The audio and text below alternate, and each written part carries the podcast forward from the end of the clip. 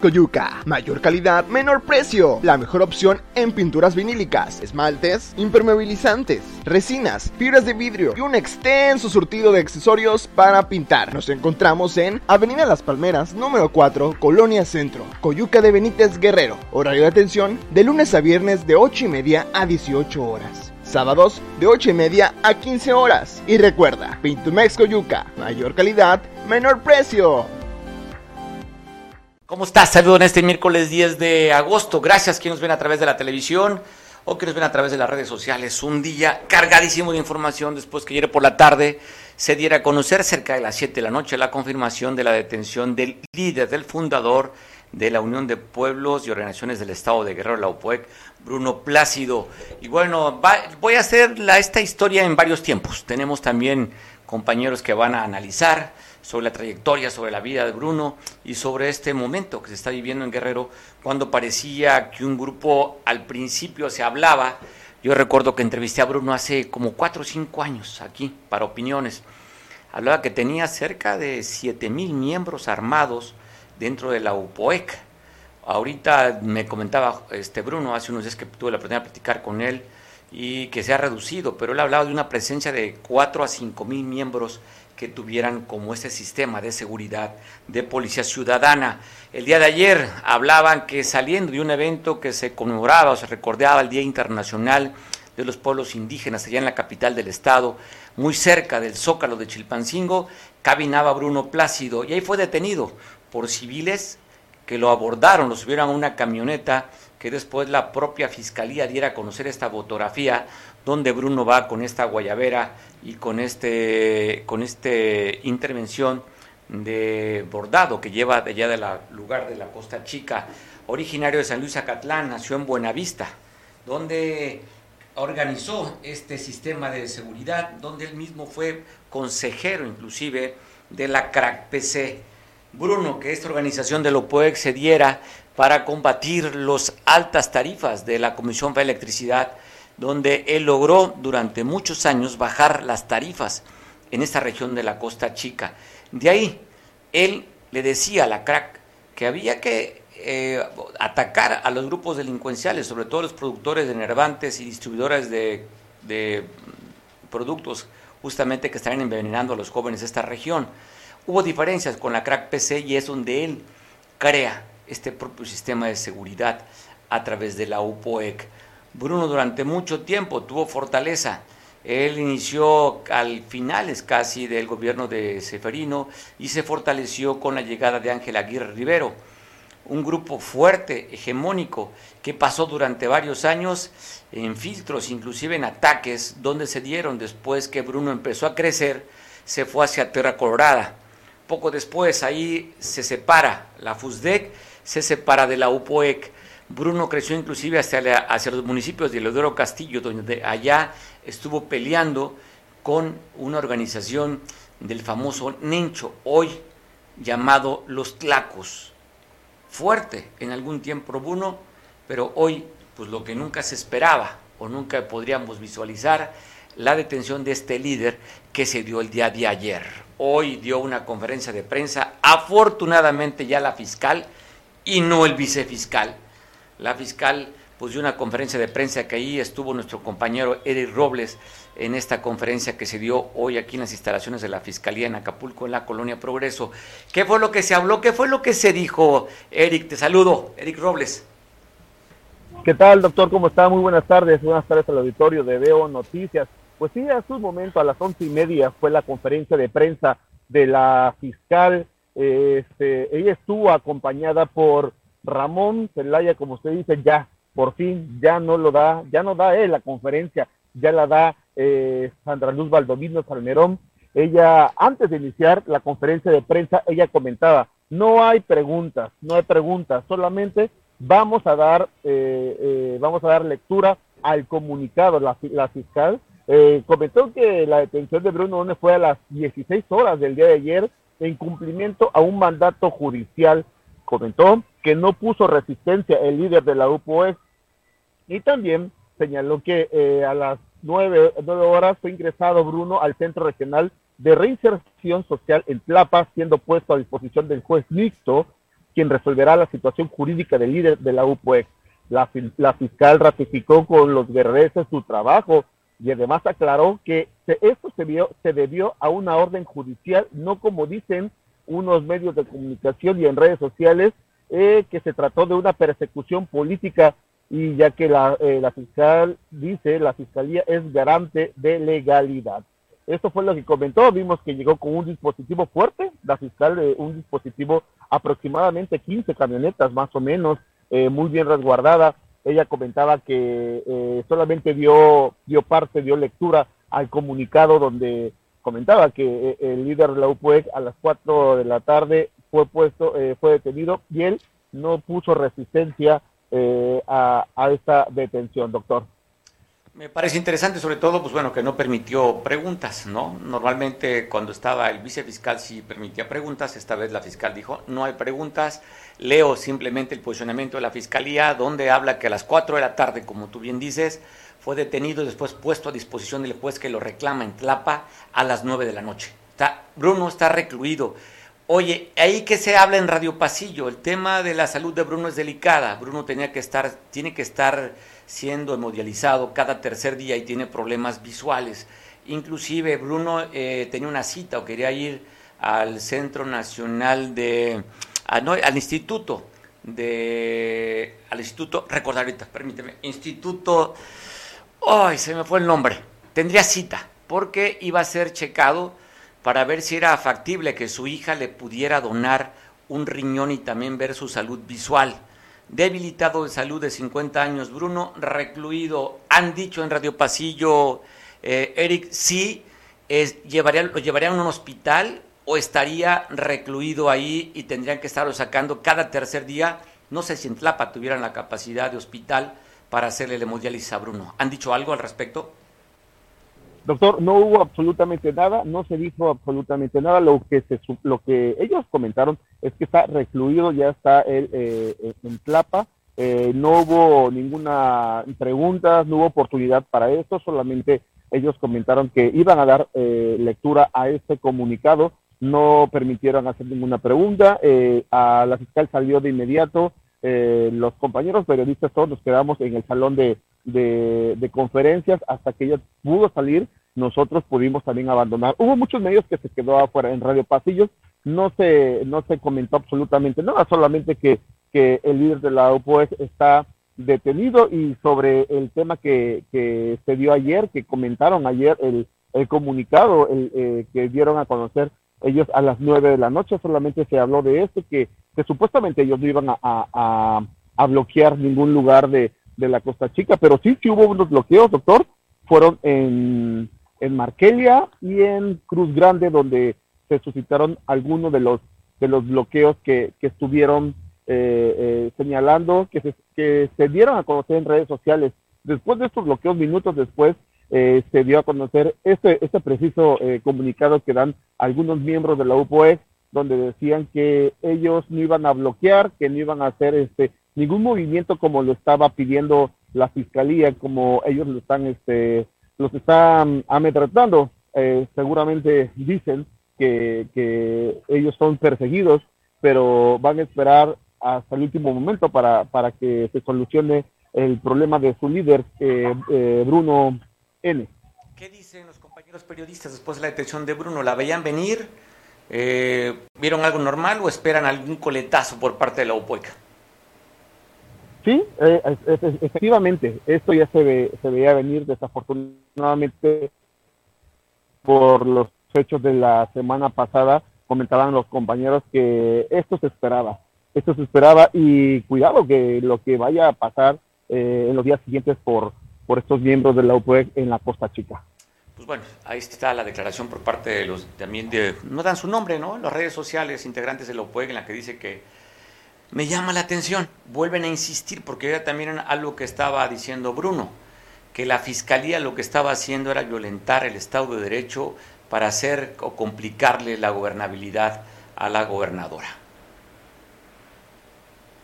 ¿Así lo sienten los demás compañeros, tú que pudiste percibir ahí? Que esto es un asunto para, pues eh, con este golpeteo, con esta detención de Bruno, que, que lo que quieren crear es un caos a la gobernadora Evelyn Salgado. Así es, eso es lo que... Bueno, tenemos que... ¿Tienes problemas con la comunicación? Tenemos problemas con la comunicación, Eric. Pues te agradecemos mucho, te mandamos un abrazo. Hay problemas con el internet, no te escuchamos. ¿Nos escuchas tú bien? Yo los escucho muy bien. Ah, perfecto, Yo los escucho perfectamente bien. Ya recuperamos entonces el audio y el video. Pues bueno, Eric, eh, interesante, ¿no? Y sobre todo que esta vez había que acreditarse para poder entrar a la conferencia. Así es, eh, dejaron a pasar a, compañeros, pero hubo muchos que quedaron afuera. Iniciando la conferencia no dejaron entrar a ninguno de los compañeros, quedó eh, algunos de medios de comunicación, de periódico, de radio, de redes sociales quedaron afuera. Nosotros llegamos volando y pudimos entrar y vamos a presentar lo que lo que dijo más adelante, ¿no? la, la fiscal pues tenemos la conferencia de prensa que dio y te agradecemos mucho por esa cobertura y como siempre un abrazo fuerte. Un abrazo, buenas tardes. Abrazo, pues te pasamos la conferencia de prensa, pasamos completa, ¿la puedes pasar? Sí, la pasaremos completa. Yo quisiera hacer algunas precisiones respecto a la forma de comunicar. O sea, es importante la semántica y el lenguaje corporal. Veremos qué dijo y cómo se dio esta conferencia de prensa. Afortunadamente, fiscal, esa es su labor algo tan importante usted tiene que comunicar.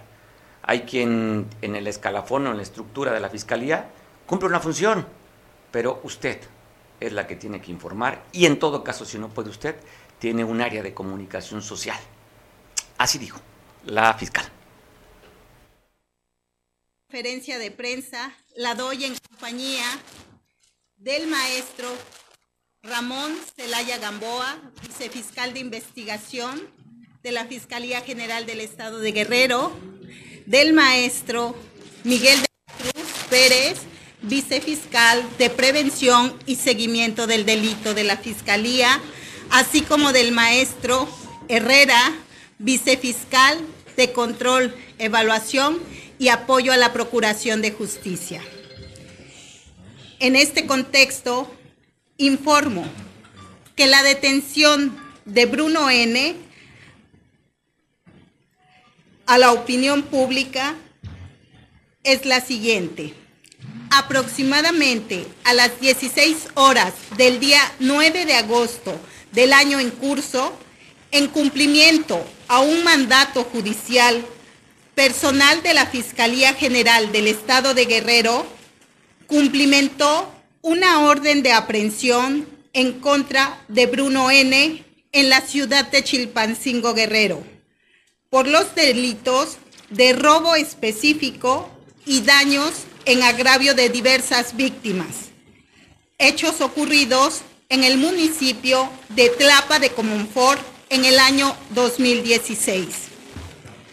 Cabe aclarar que durante la detención no hubo necesidad de utilizar la fuerza pública, toda vez que en ningún momento se opuso a la detención con ningún acto de resistencia. A las 21.40 horas del mismo día, Bruno N. fue ingresado al Centro Regional de Reinserción Social con sede en Tlapa de Comonfort Guerrero, siendo puesto a disposición del juez mixto de primera instancia del Distrito Judicial de Morelos en citado municipio, quien resolverá en la audiencia constitucional de mérito la situación jurídica de Bruno N. Cabe hacer mención que la Fiscalía General del Estado de Guerrero ratifica su compromiso con las y los guerrerenses en combatir cabalmente la impunidad, llevando ante las instancias judiciales a los responsables de diversos delitos en esta entidad federativa.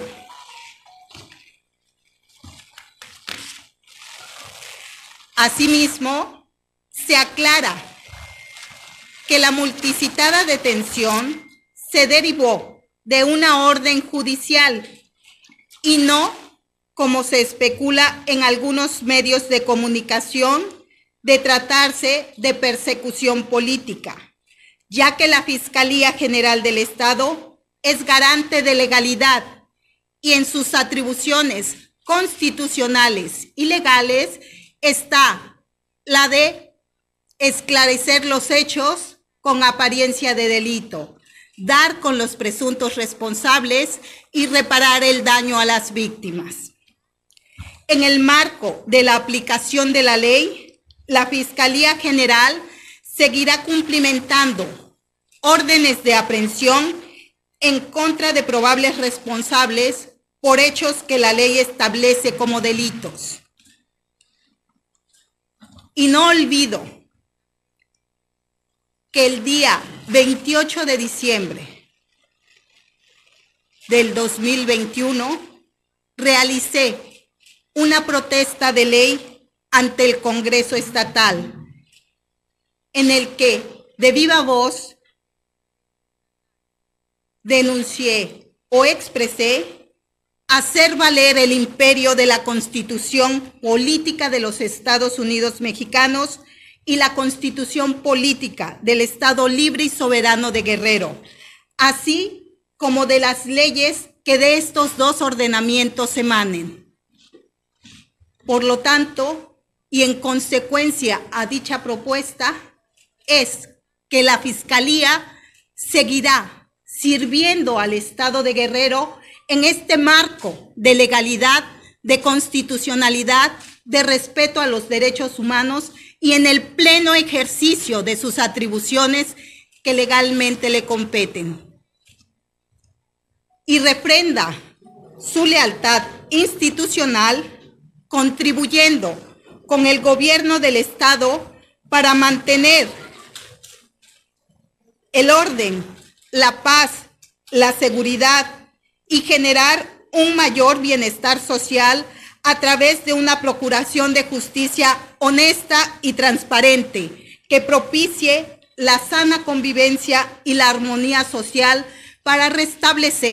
Ahí está la conferencia que dio la teniente coronel Sandra Luz Valdovinos.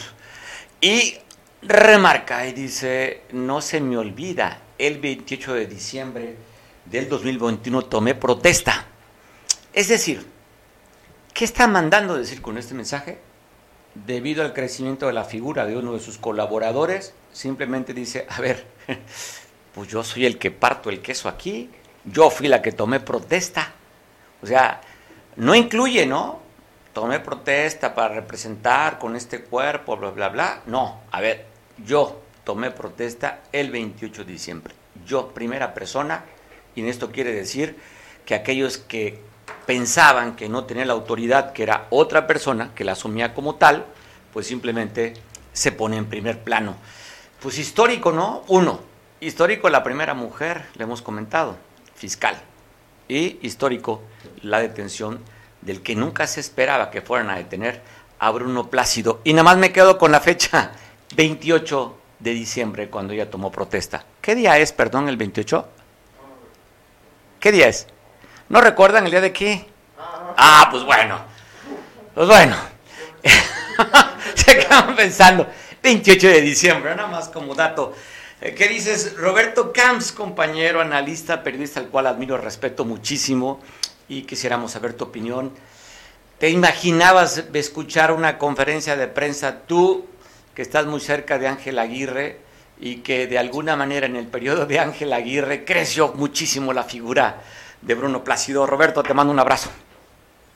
Sí, pues llama mucho la atención que la fiscal abandona su mutismo, había bajado su perfil, le había entregado los trastes al fiscal, al vicefiscal Ramón Zelaya, y que pues estaba haciendo un tiradero, sin duda alguna, porque eh, por juzgar eh, las acusaciones que hizo en contra de Bruno Plácido Valerio y la UPOEC en el reciente incidente en Tres Palos, eh, de acusarlos de estar eh, coaligados o coludidos con la delincuencia organizada, sin entrar en materia propiamente y hacer eh, las detenciones que tendrían que proceder si realmente tuviera los elementos y todo en coordinación con la federación, porque también hay que recordar que la delincuencia organizada es competencia de la federación y se le acusó a Ramón Zelaya eh, de invadir esferas, de extralimitarse,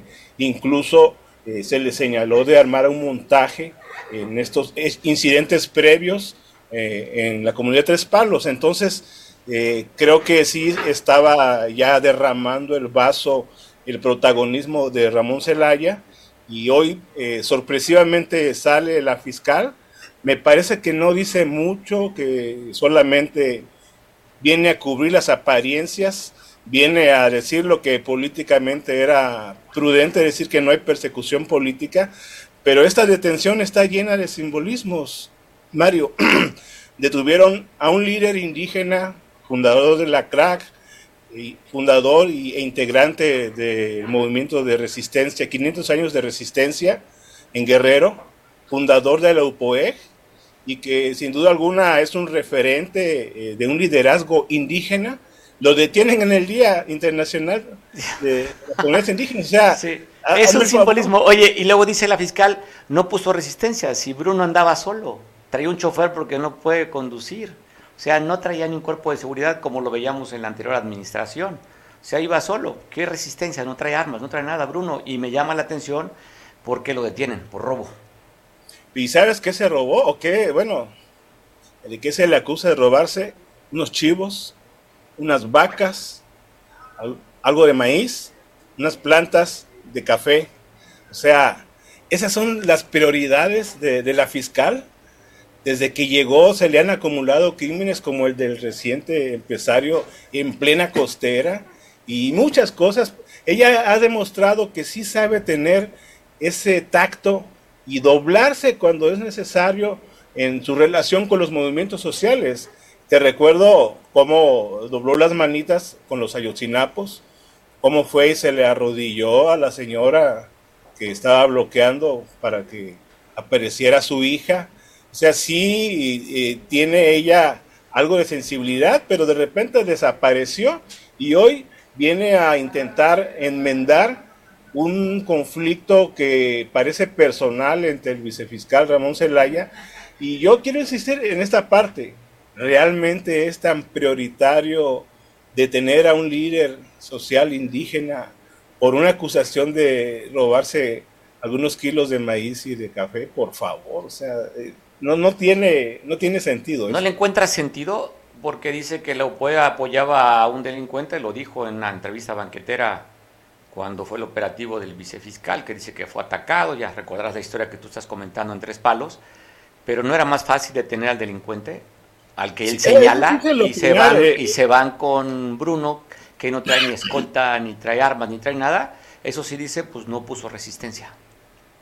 Mira, cuando uno, cuando uno no tiene acceso a información eh, sensible, ajá, eh, no, es difícil opinar porque no sé si detrás de esto vengan otras acciones, tenga eh, un mayor seguimiento y se dirija hacia el tema de la delincuencia organizada, de la que sí se ha acusado a, los integrantes de la OPOEC, pero yo recuerdo que Bruno Plácido siempre dijo estar abierto a que se hiciesen las investigaciones.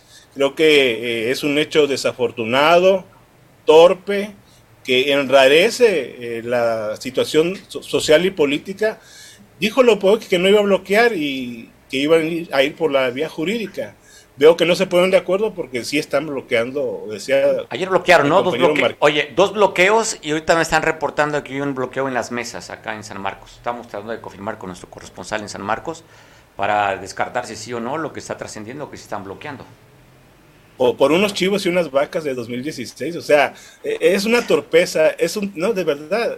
Yo creo que hay cosas más relevantes que atender en la función propia que tiene la fiscalía, que es como ya lo dijo, perseguir el delito, abatir la impunidad, y es cuando tendríamos que estarle evaluando no solamente por este hecho desafortunado, sino por el silencio que guardó, por el poder que le otorgó Ramón Zelaya y por la falta de resultados a lo largo de su periodo, Mario.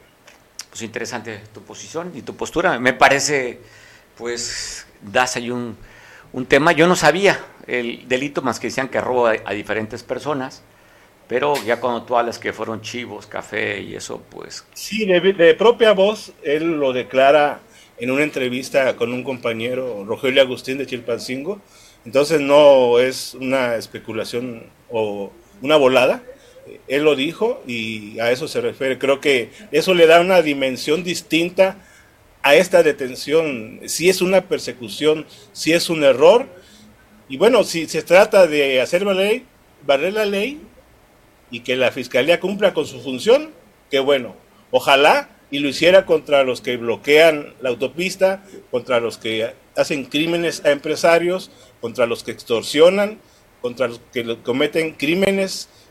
Incluso tiene casos muy relevantes ahí en su escritorio de personajes políticos que están siendo protegidos. Entonces, que no nos venga con ese cuento de que abate la impunidad. Sí está persiguiendo políticamente a un líder social indígena. Esa es mi opinión. ¿Es Lo ha dicho en, repetidas ocasiones Bruno. Inclusive yo tuve la oportunidad de platicar con él el día jueves y me confirmaba que le habían dado una cita para el día viernes a hablar con la Secretaría General de Gobierno para tocar el tema de un policía que había sido detenido de Marquelia que no tenía nada que ver con lo que lo estaban inculpando. Eh, la cita se la cancelaron el viernes. Eh, yo platiqué con él vía telefónica el lunes para ver qué había sucedido con esa reunión y me dice, no, la cancelaron. Pues bueno, eh, entendemos cuando pues ves las cosas como se están presentando, yo realmente creía que esta, que esta detención estaba a punto de darse. Al ya no, el, en la parte política, sentado con el secretario general de gobierno, que ya se había sentado con él, al cual también acusaba Bruno que había estado muy separado el gobierno de Evelyn Salgado con esta organización, y simplemente el hecho que le cancelaran la reunión del viernes, creo que era un presagio a lo que venía a la detención el día de ayer. Oye, Roberto, eh, no tendría que, es, digo, el tema de la salud de Bruno es delicado, lo tienen que estar hemodializando cada tercer día.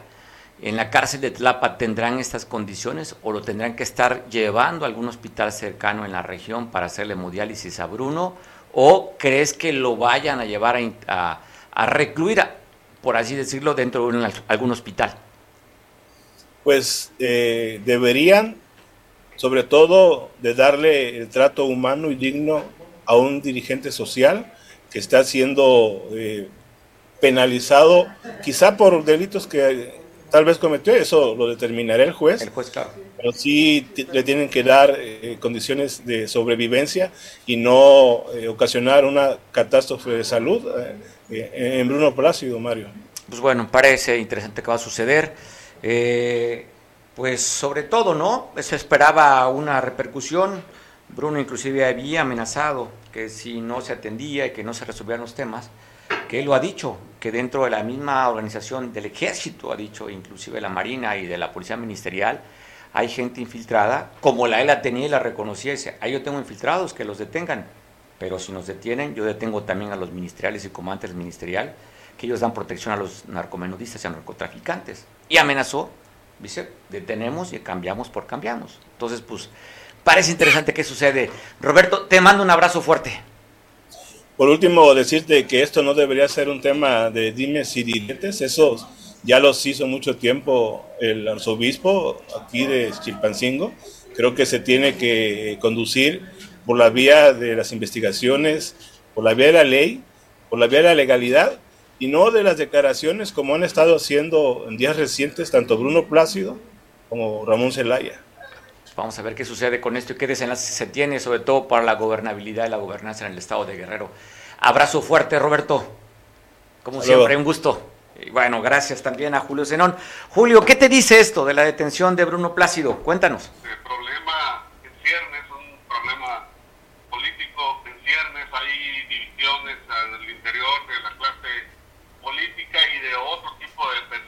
están pues eh, disputando el poder en, la, en, el, en el Estado. Yo creo que eh, el objetivo es de particular a la UPODEC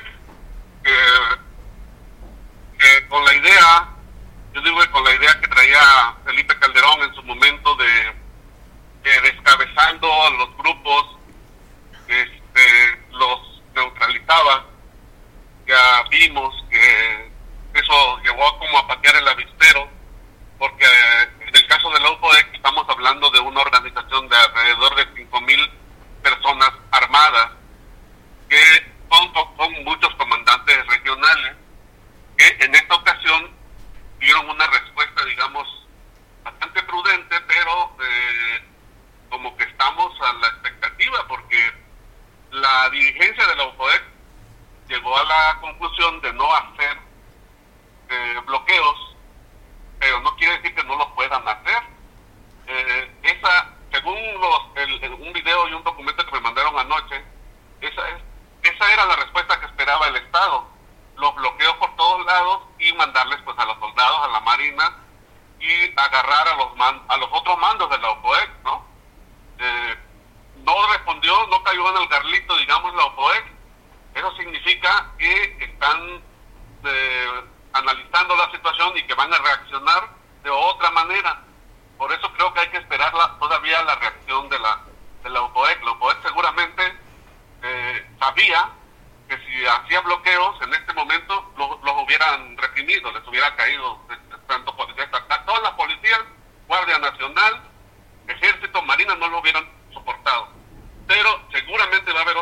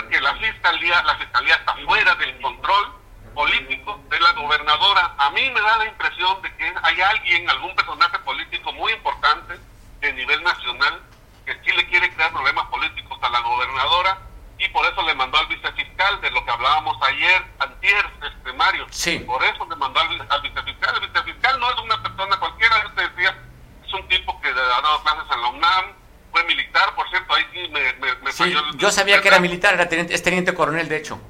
Ajá, fue militar. O mayor, eh, creo. Después se, después se dedicó a la, a, la, a la docencia y la parte jurídica. Y su esposa, que no recuerdo su nombre ahorita, pues tiene una orden de presentación por parte de la, de la FCR, de la Fiscalía General de la República, por su relación con Genaro García Luna. Tú sabes que está siendo procesado por su relación con los cárteles del, del narcotráfico en México. O sea, que no es cualquier no cualquier, este, dirían en la costa aquí que es un puche grande, este, este vicefiscal Celaya, ah, Ramón Celaya Gamboa. Celaya Gamboa. Bueno, Que, tú- por tú le- cierto, oye, ya- tú le- hace- tú- hace oye. rato hubo una, una Sí. conferencia, Mario, donde ya no fue el protagonista él, ya fue la fiscal. Ok, me parece interesante tu posición. Creo que va mucho en la lectura también que nos acaba de dar Roberto Camps sobre este tema, ¿no? Que pues pareciera más bien un evento político, una, una cuestión de seguridad, porque por los delitos que lo acusan a, a Bruno es robo de chivos, robo de maíz y robo de café, según había declarado a un compañero en una entrevista a Bruno. Bruno también me comentó en una ocasión que hay como 200 órdenes de aprehensión para todos los integrantes de su organización. Entonces lo que tú dices es la parte como que esperaba la reacción para, con- para complementar esas órdenes de aprehensión de los demás compañeros que tiene Bruno en la UPOEC. Entonces de manera tranquila, pues simplemente el OPOEC da un comunicado que se los voy a pasar un poquito más adelante lo que dijeron el día de ayer, Julio. Pues sí, efectivamente, yo creo que Roberto Camp no es este, un improvisado, tiene también bien la película es un tema, es un tema eminentemente político. Le, le, le, y, y hay un mensaje muy fuerte también para las otras organizaciones sociales, para quienes no se alineen con, con la fuerza política que está ahorita, eh, eh, digamos, arremetiendo contra los OPOE, porque el mensaje es, mira, la mayoría de los líderes sociales, por ejemplo, la CENTE o la CETEC, los ayotzinapos, este, los transportistas, la mayoría tienen alguna averiguación previa abierta. Sí, por bloqueo, no por, por ataques a la vez de comunicación, todos lo tienen. Todos lo tienen, entonces, si detienen a Bruno, que tiene 5.000 gentes armadas atrás, después de eso pueden agarrar a cualquiera y con eso parar cualquier tipo de protesta social. Es decir, es, evidentemente una motivación política. política. Oye, está circulando en estos momentos, Julio, si estés tú al tanto, que ya está por salir Bruno. Inclusive hay medios que ya reportan que ya salió. Que ya está, no, que ya no, salió. No, no, lo creo que sea tan rápido, ¿no? El Yo estoy en carretera, este, Mario, por eso seguramente no me he dado cuenta, pero desde ayer que hice una plática con alguien ahí, yo decía que, que lo más seguro era que saliera muy pronto, porque, eh, o sea, la idea nada más es mandar el mensaje de, de que aquí, aquí te tengo tus carpetas,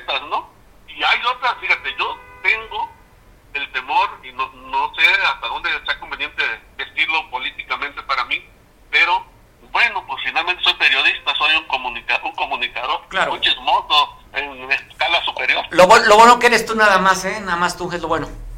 Sí, déjame decirte, déjame decirte que este, hasta dónde, hasta dónde hay un mensaje para Félix Salgado Macedón.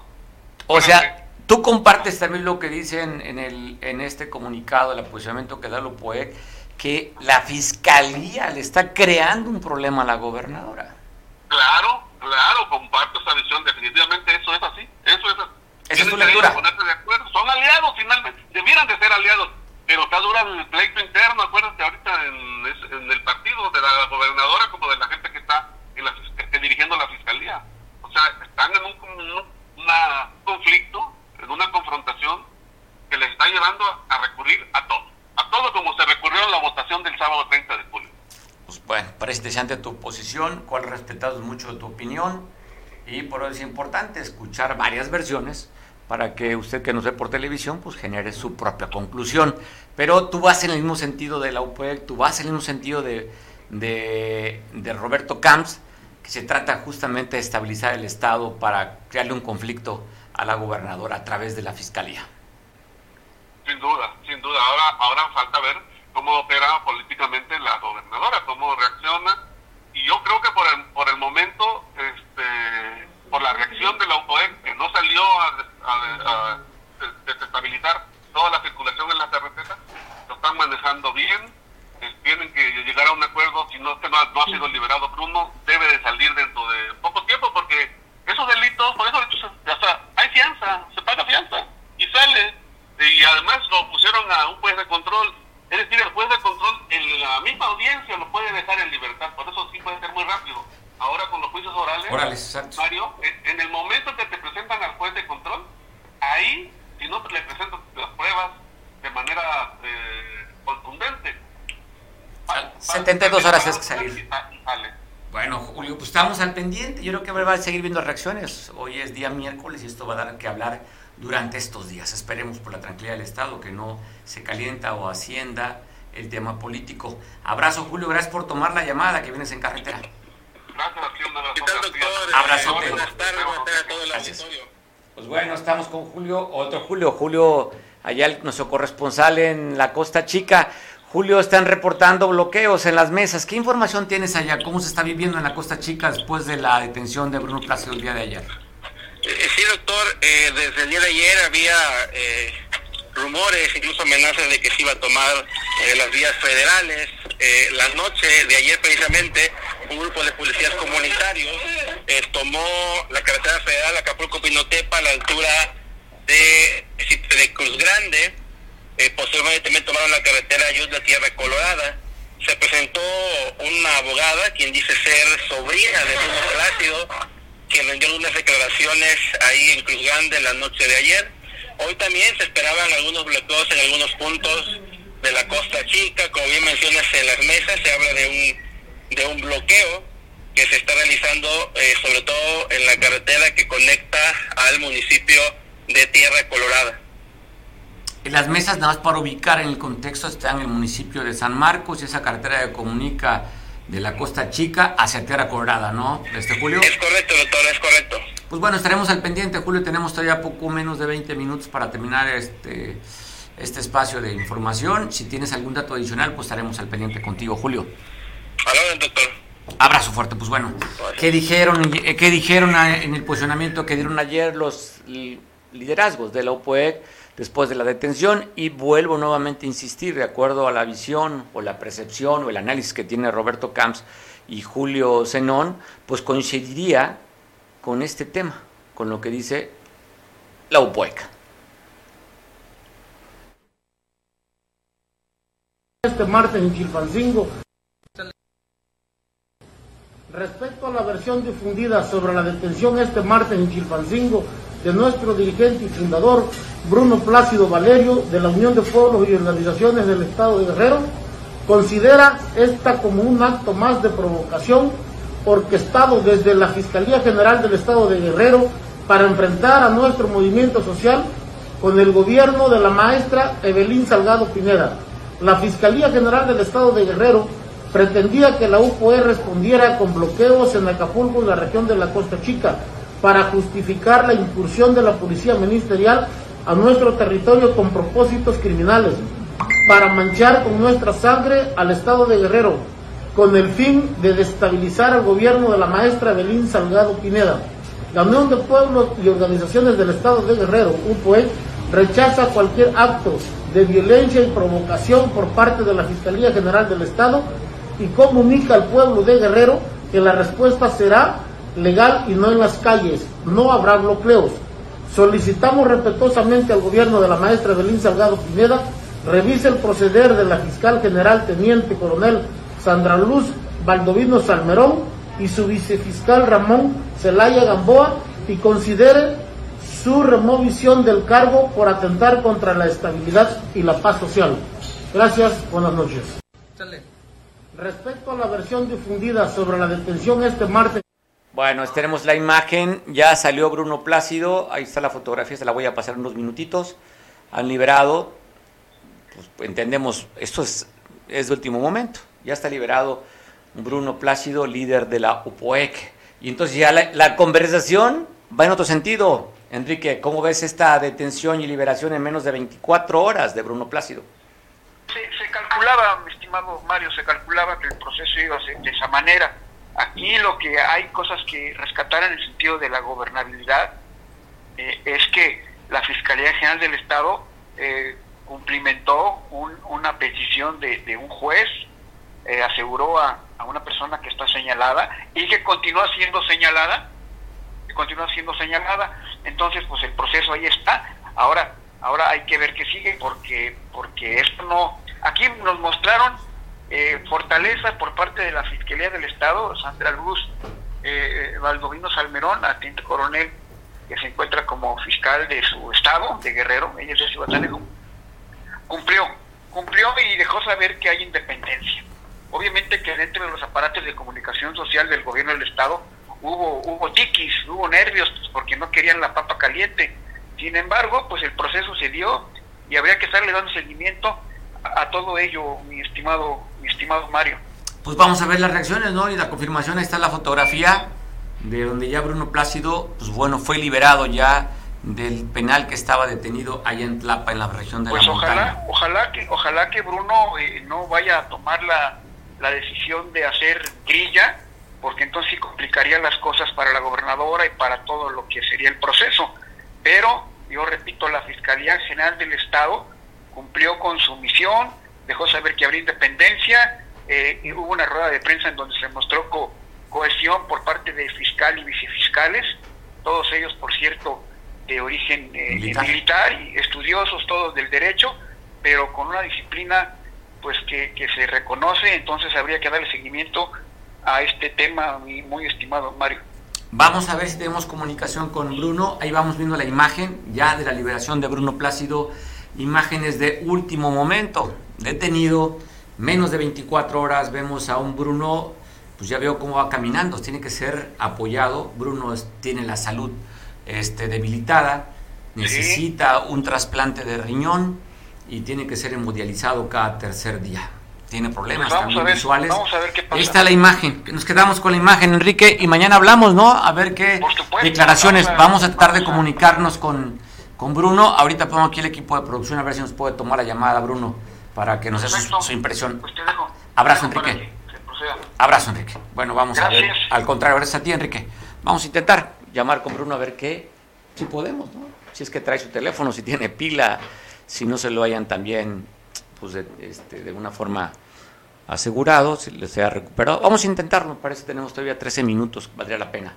Valdría la pena platicarte en las primeras impresiones de Bruno, pero confirmado, confirmado, menos de 24 horas estuvo desde la detención hasta la puesta a disposición con el juez mixto allá en Tlapa, la liberación de Bruno Plácido, líder y fundador de la Unión de Pueblos y Organizaciones del Estado de Guerrero. La imagen que se está viendo son imágenes de último momento, imágenes de un líder debilitado físicamente y ahí se ve cómo pues para caminar requiere hasta ayuda.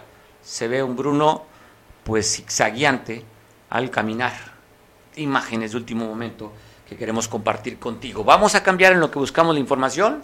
También hay otras notas que se dieron en la Costa Grande de Guerrero. Lamentablemente, dos policías que eran originarios de Atoyac, pero trabajaban en Tecpan de Galeana se trasladaban cerca de las 7 de la mañana hacia su destino, su trabajo, en el municipio ahí de San Jerónimo, en la Suzuca, a la altura de la Suzuca, en esta carretera que comunica Acapulco con Cihuatanejo, no se sabe qué fue lo que originó el accidente, iban en la motocicleta, los dos perdieron la vida. Estamos viendo la imagen de estos hechos que se dieron por la mañana, según reportan, 7 de la mañana, Jorge y Antonio, policías, de Tecpan, originarios de Atoyac, que se trasladaban justamente a su fuente de trabajo, lamentablemente perdieron la vida. Pues un pésame para los familiares de los policías Jorge y Antonio, que tristemente quedaron sobre la carpeta asfáltica sin vida cuando iban arriba de esta motocicleta al trabajo. Y ayer dábamos también cuenta, de último momento, te amplió, te la información del asesinato que se dio en San Agustín. Iba un recuerdo el dato que se tiene, un conductor sobre un March blanco que dejó abandonado cerca del hospital El Quemado. Ahí se habla que había mancha hemática sobre este vehículo. Poco después el mismo conductor fue encontrado asesinado con disparos de 9 milímetros y también con cuerno de chivo en, en la calle Timor, en San Agustín. Reportan también un accidente fatal que se dio en Transportes Futura, allá en el municipio de Cihuatanejo, a la altura de la comunidad de Pantla, derrapó este autobús de la línea futura, que la ruta era Acapulco-Puerto Vallarta. El resultado de este accidente, una mujer muerta y nueve lesionados que fueron trasladados a los hospitales de Cihuatanejo. Tristemente, tristemente, pues bueno, esto fue a las seis de la mañana el día de hoy de este accidente fatal, de un muerto y nueve lesionados dan a conocer a través de la Fiscalía General de la República con esta fiscalía que atiende a, delitos de la libertad de expresión la pues sentencia 13 años del asesinato de este compañero periodista que fue atacado y agredido y muerto el 29 de octubre de 2021, Alfredo Cardoso.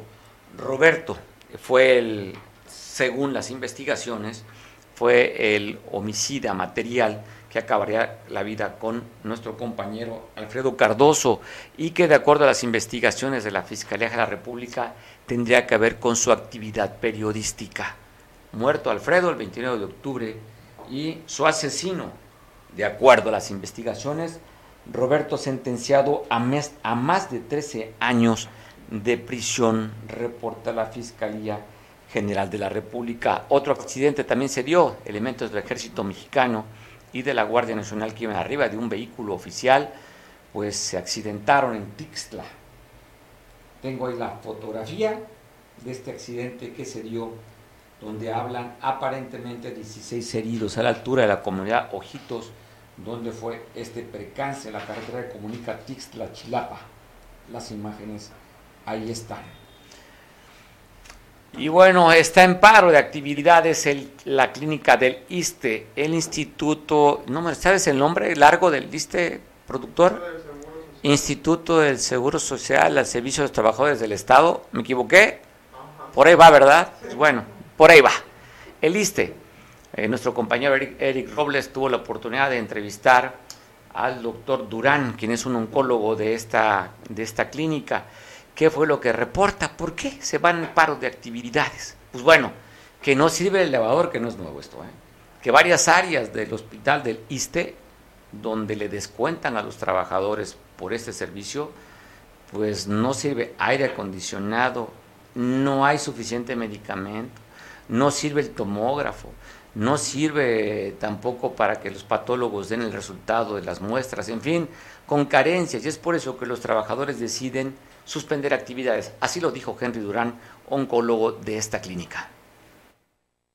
La razón por la que hoy estamos parando actividades en la consulta externa de este hospital es porque hay unas demandas añejas, eh, la cual generó que hiciéramos un paro de actividades hace dos años y medio, como es eh, la falta de ascensor en el hospital, que la cocina, los alimentos no sean los, adecuados para los pacientes, que el aire acondicionado en muchas áreas eh, está inservible, que el equipo de tomografía y de rayos X no funciona en el hospital desde hace más de seis meses, de que el servicio de patología tiene más de de 12 años que no funciona para reporte histopatológico. Este, que el servicio de medicina interna después del temblor del año pasado, el 7 de septiembre, dejó de funcionar hasta la fecha. Son 25 camas faltantes e importantes en este hospital. Eh, los insumos no son los adecuados, siempre hay escasez de insumos, de medicamentos. Entonces, por todas esas razones queremos que, que la administración central este, venga a, resolver los problemas. Sabemos que, que, la dirección de este hospital ha hecho los trámites correspondientes, hay un sinnúmero de oficios. Sabemos que el subdelegado también ha hecho las, los reportes correspondientes. Es más, ha venido auditorías y supervisiones de nivel central y han tomado nota de todas las anormalidades y deficiencias que tiene el hospital, pero hasta la fecha no hay respuesta. ¿Qué es lo que se va a parar ahorita? ¿Qué es lo que van a detener? ¿Qué es lo que no va a haber aquí en el hospital? Bien, lo que no va a haber es servicio de consulta externa, nada más. El servicio de urgencia, la cirugía de urgencia y hospitalización. Pues imagínense nada más, el tema de la salud, pues qué complicado, ¿no? Qué delicado. Ya no quisiéramos pensar cómo están las clínicas del del sector salud de los estados y los municipios. Si el ISTE, que es una dependencia federal, tiene todas esas carencias, ¿cómo estarán los centros de salud? Pues bueno. Oiga, ha habido un debate con los nombres, ¿no? Yo recuerdo que Juan N. Álvarez, según decían que era Juan Nepomuceno Álvarez, y después hubo todo un debate, toda una investigación, y resulta que no se, llama, no se llamaba Juan Nepomuceno, Juan Álvarez nada más pero en algunos lugares todavía le siguen poniendo Juan N. Álvarez. Inclusive el aeropuerto de aquí de Acapulco era Juan N. Álvarez y se llama aeropuerto, sabían, ¿no? Se llama Juan Álvarez. Sí, sabían, ¿no? ¿Sí? ¿Que se llama Aeropuerto Internacional Juan Álvarez? Sí, sí sabías. Pues bueno, Juan Álvarez. ¿Lo has escuchado, productor? Bueno, ¿por qué te comento esto? Porque ayer se conmemoró los 240 aniversarios del nacimiento de Vicente Ramón. ¿Sabías que tenía doble nombre Vicente Guerrero?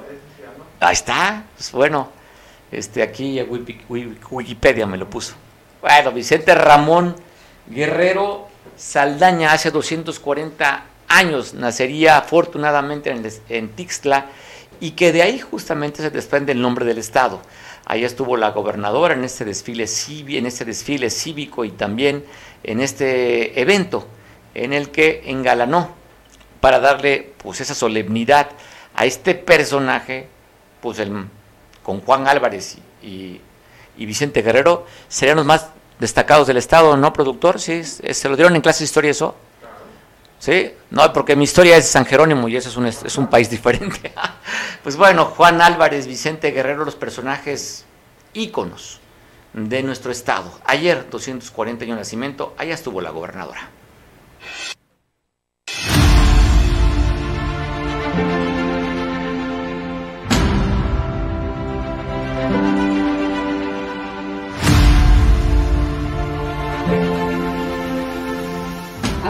Patria y trabajando todos los días para darle voz a quienes no la tienen, a quienes viven en la compleja realidad de la pobreza, a nuestras hermanas y hermanos de los pueblos originarios, indígenas y afrodescendientes.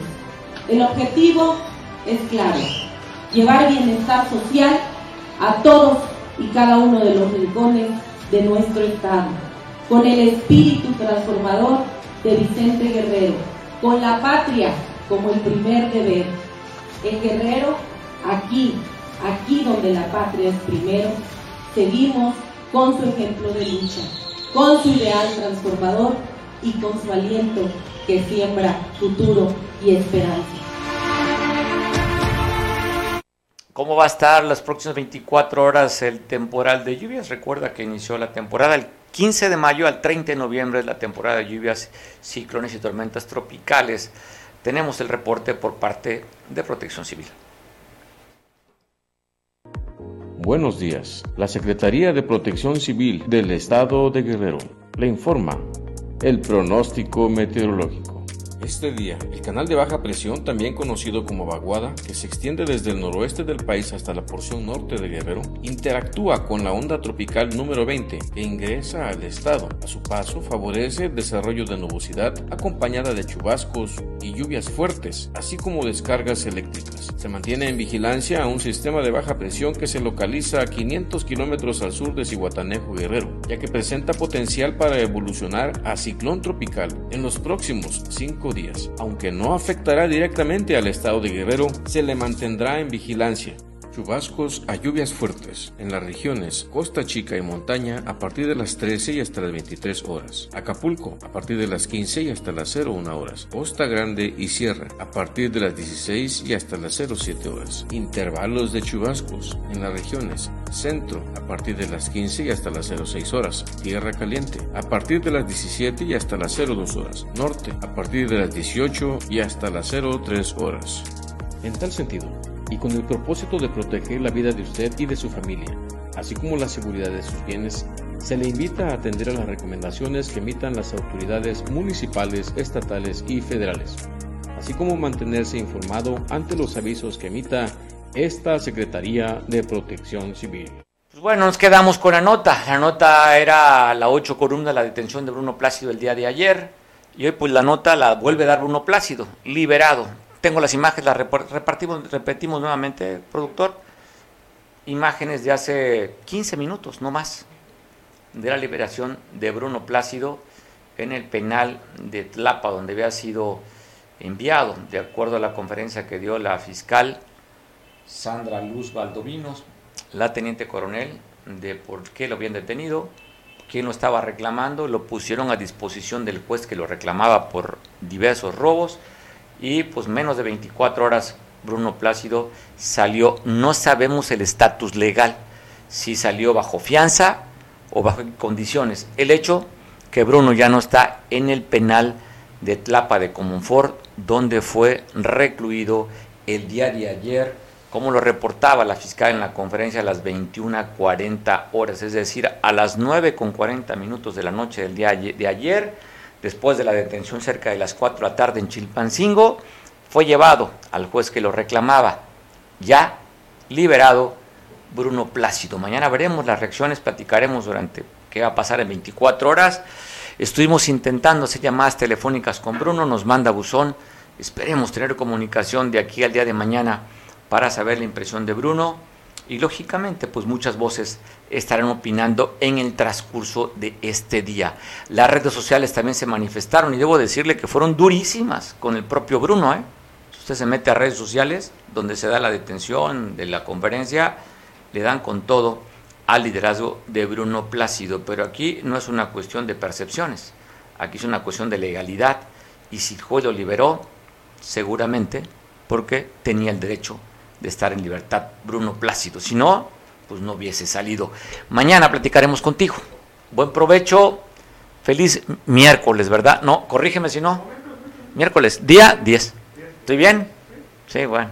Es que ya mitad de semana y nomás estoy pensando en jueves, cara. Ya mañana jueves. ¿Estás preparado para el pozole del día de mañana y el mezcal?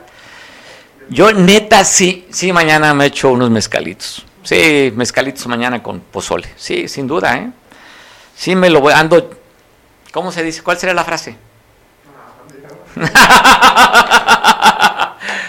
El señor es muy decente, productor. Hoy viene en modo fresa. Vienes muy fresa, productor. Normalmente te pones bien agresivo. ¿Será que el fin de semana te pones muy erótico y entre semana todavía traes la pila del domingo que fuiste a la iglesia y tu parte espiritual no te permite hablar cosas indebidas? Pues bueno, mañana, día del pozole, resérvate, guarda tus centavos, tu ímpetu y tu salud para mañana echar a perder lo que te estás cuidando. Feliz miércoles, te veo mañana en punto de las 12, te dejo en compañía de Julián, quien nos ve por televisión en San Marcos. Hasta mañana, buen provecho.